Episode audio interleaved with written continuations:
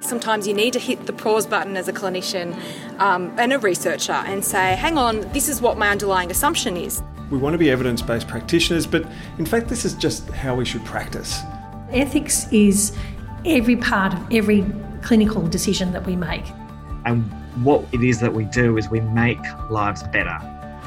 Welcome to Speak Up, the Speech Pathology Australia podcast. This podcast series highlights conversations with esteemed contributors in the speech pathology space. We explore key issues in the profession in a short and easy to listen to format. Let's hear what this week's contributors have to say. Hi, my name is Jo Wilkinson. I'm with the Queensland Professional Education Committee. I'm here today to talk with Breanne Hetherington. Breanne is the Principal Specialist Clinician for Child Safety here in Queensland and today we're going to be talking about restrictive practices. What are they, and what do speech pathologists need to know? Hi, Breanne, thanks for joining us. Hi, Jo, how are you? I'm good, thanks. It's really great to have you here today to chat about this area. I know that you've developed a lot of knowledge in the area of restrictive practice, but you did not always have this understanding, maybe earlier in your career. At what point did you start to become aware of the issue of restrictive practices? Um, I was having a bit of a think about this, and I guess for me, I realised that I first saw restrictive practices as a, when I was a new graduate working in a regional hospital, but at the time I didn't actually understand what they were. And so sometimes what I saw didn't really sit right with me, but I couldn't actually articulate or explain why. Um, and other times, I guess I just accepted the reason that people explained um, for why they were using a strategy. So often people would say, oh, we're doing it to keep someone safe. And I didn't really think much beyond that. When I first started working in disability services here in Queensland, um, a little bit later on in my career, I was working with adults in group homes, and many of them had complex disability, and they often engaged in challenging behaviour and were therefore subject to restrictive practices. And soon after starting in that area, there was the introduction of legislative changes here in Queensland, um, specifically Part 6 of the Disability Services Act. And so, when those changes came into play, if an adult with an intellectual or cognitive disability was engaging in behaviours that caused harm and they um, needed to have restrictive practices used to help support them, um, then there was a whole legislative framework brought in which looked at authorisation, and there needed to be a positive behaviour support plan that helped explain why someone needed those restrictive practices and how we would work towards reducing them. So at that point in time, um, I would sort of contribute to communication or mealtime assessments as part of a positive behaviour support plan. But again, if I'm actually honest, I did that without a real understanding of positive behaviour support or restrictive practice. So I sort of naively thought that was, you know, the responsibility of the positive behaviour support plan writer, who was often a psychologist. Um, and so I was doing this work not necessarily truly understanding what it was that I was sort of feeding into in the bigger picture. Um, and then for the last five years that I sort of worked in disability services, I worked in a statewide practice team. And we were providing clinical advice to clinicians within the department and also to the sector. And that included advice around how to support adults um, and children who may engage in challenging behaviour. And I was really quite fortunate in that position because my immediate um, manager was Sharon Paley, and she's a learning disability nurse by background from the UK. And she's actually recognised internationally for her work in restraint reduction. So for me, that was really when things started to change because of the nature of the work I was doing on a day to day basis. And I had a manager who constantly challenged my practice as speech pathologist. I really started to learn a lot more about restrictive and positive behaviour support um, and to think about, you know, what does this mean in my work as a speech pathologist. I guess, um, you know, in that role, I was also really quite fortunate to have the opportunity to spend time with other um, practitioners um, who are very passionate about restraint reduction and are really um, very willing to share their information.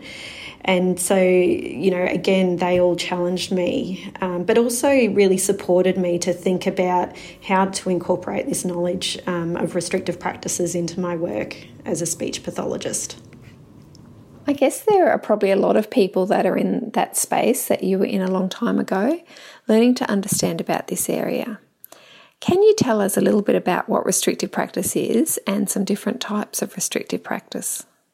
So, um, I guess restrictive practices are any strategy that we that might impinge on someone's human rights or restrict their freedom of movement, and we usually um, use that in response to challenging behaviour. Although sometimes what can happen is that we might use, uh, or you might see approaches being used more generally that influence someone's behaviour, even though it's not in response to that immediate harm.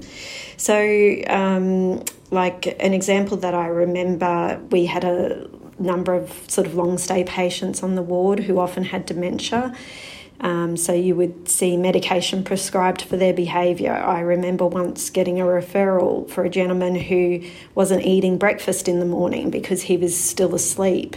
And when you had a look at the medication charts, what you saw was that he was getting prescribed quite large doses of medication in the early hours of the morning because he was being disruptive on the ward you know, verbalizing and being up and walking when everyone else was trying to sleep. So, you know, what people were doing was using that medication. Um, I also saw things like straps, um, sort of vests with straps to keep people into chairs, wandering alarms um, to let people know when people had left the ward, um, the use of bed rails to keep people in beds.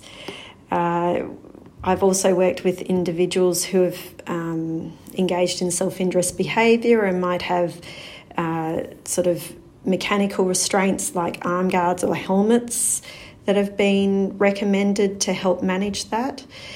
Uh, other situations I've seen is where there's been restricted access to foods. Um, and I'll admit sometimes I've recommended that as part of a mealtime support plan. Again, when I didn't understand what a restrictive practice was, that seemed like a really logical way to keep someone safe.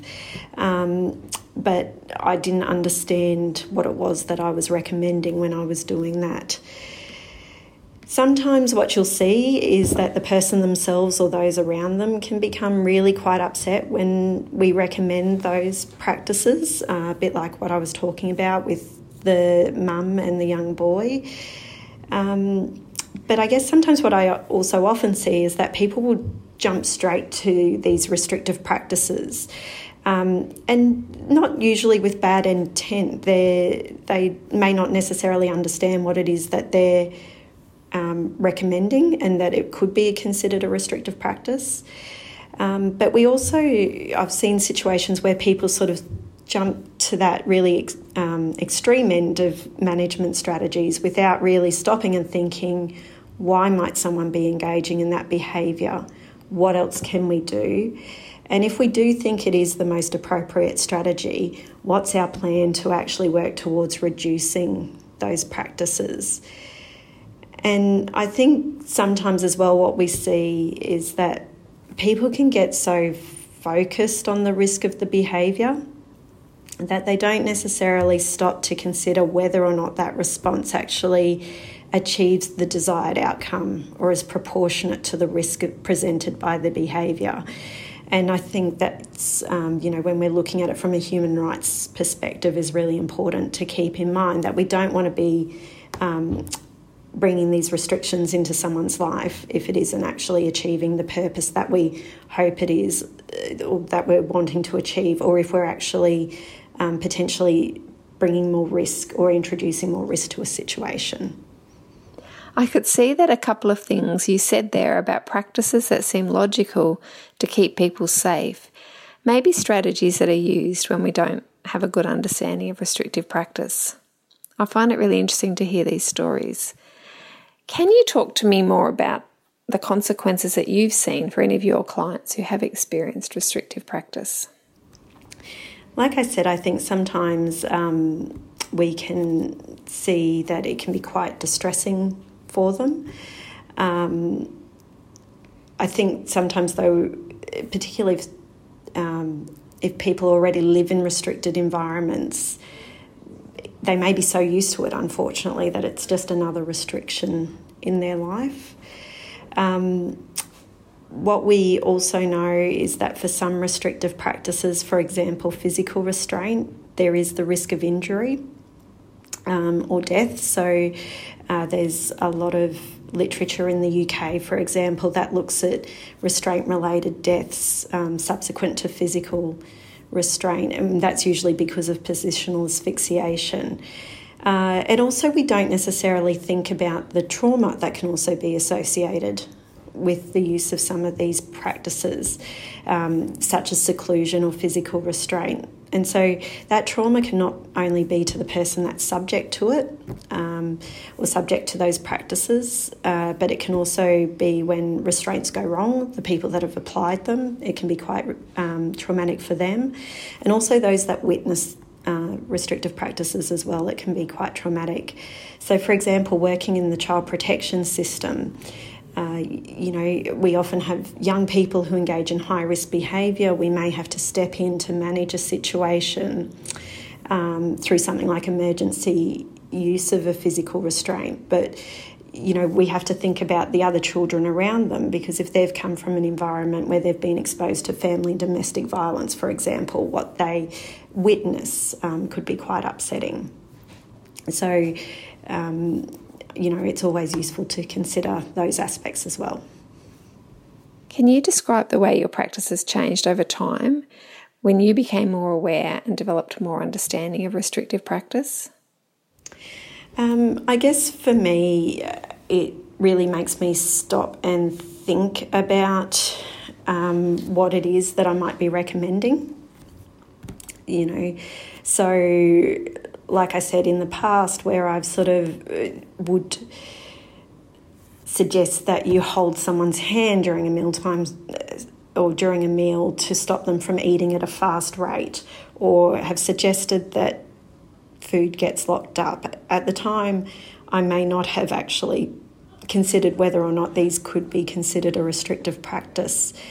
Um, I think the other thing that um, I reflected or sort of consider is the fact that often I got so focused on the outcome that, you know, I was doing this to keep someone safe or to stop them from choking. I didn't necessarily stop it, but step it back and sort of go, well, why was the person at risk? Um, so coming back and always trying to think about why someone is engaging in that behaviour. And that's part of what positive behaviour support is about as well. It's doing assessments to understand why someone engages in a challenging behaviour.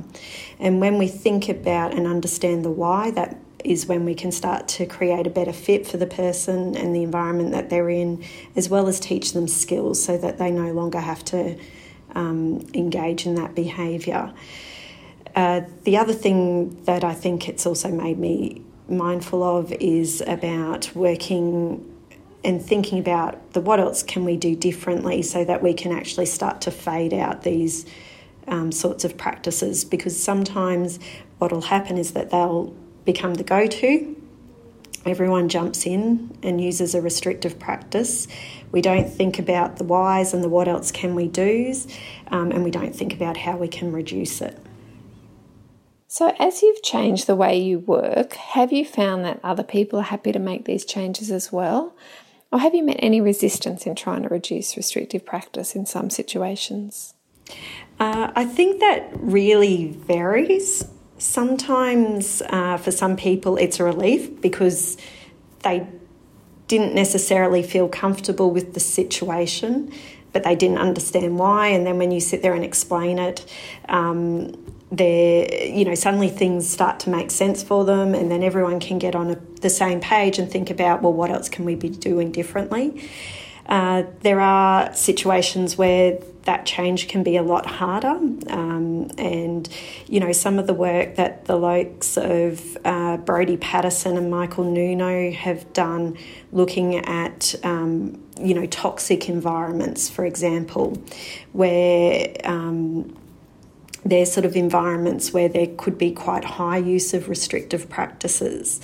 Um, but looking to the literature on those to- toxic or corrupt cultures, uh, and also some of the literature that's out there around restraint reduction, because we know what's needed to actually work towards reducing restrictive practices. So um, sometimes I find it interesting to use that to, I guess, try to understand why people might be stuck. Here in Queensland, um, what I've been finding really exciting in um, since the start of this year is the Human Rights Act has been implemented implemented here in Queensland.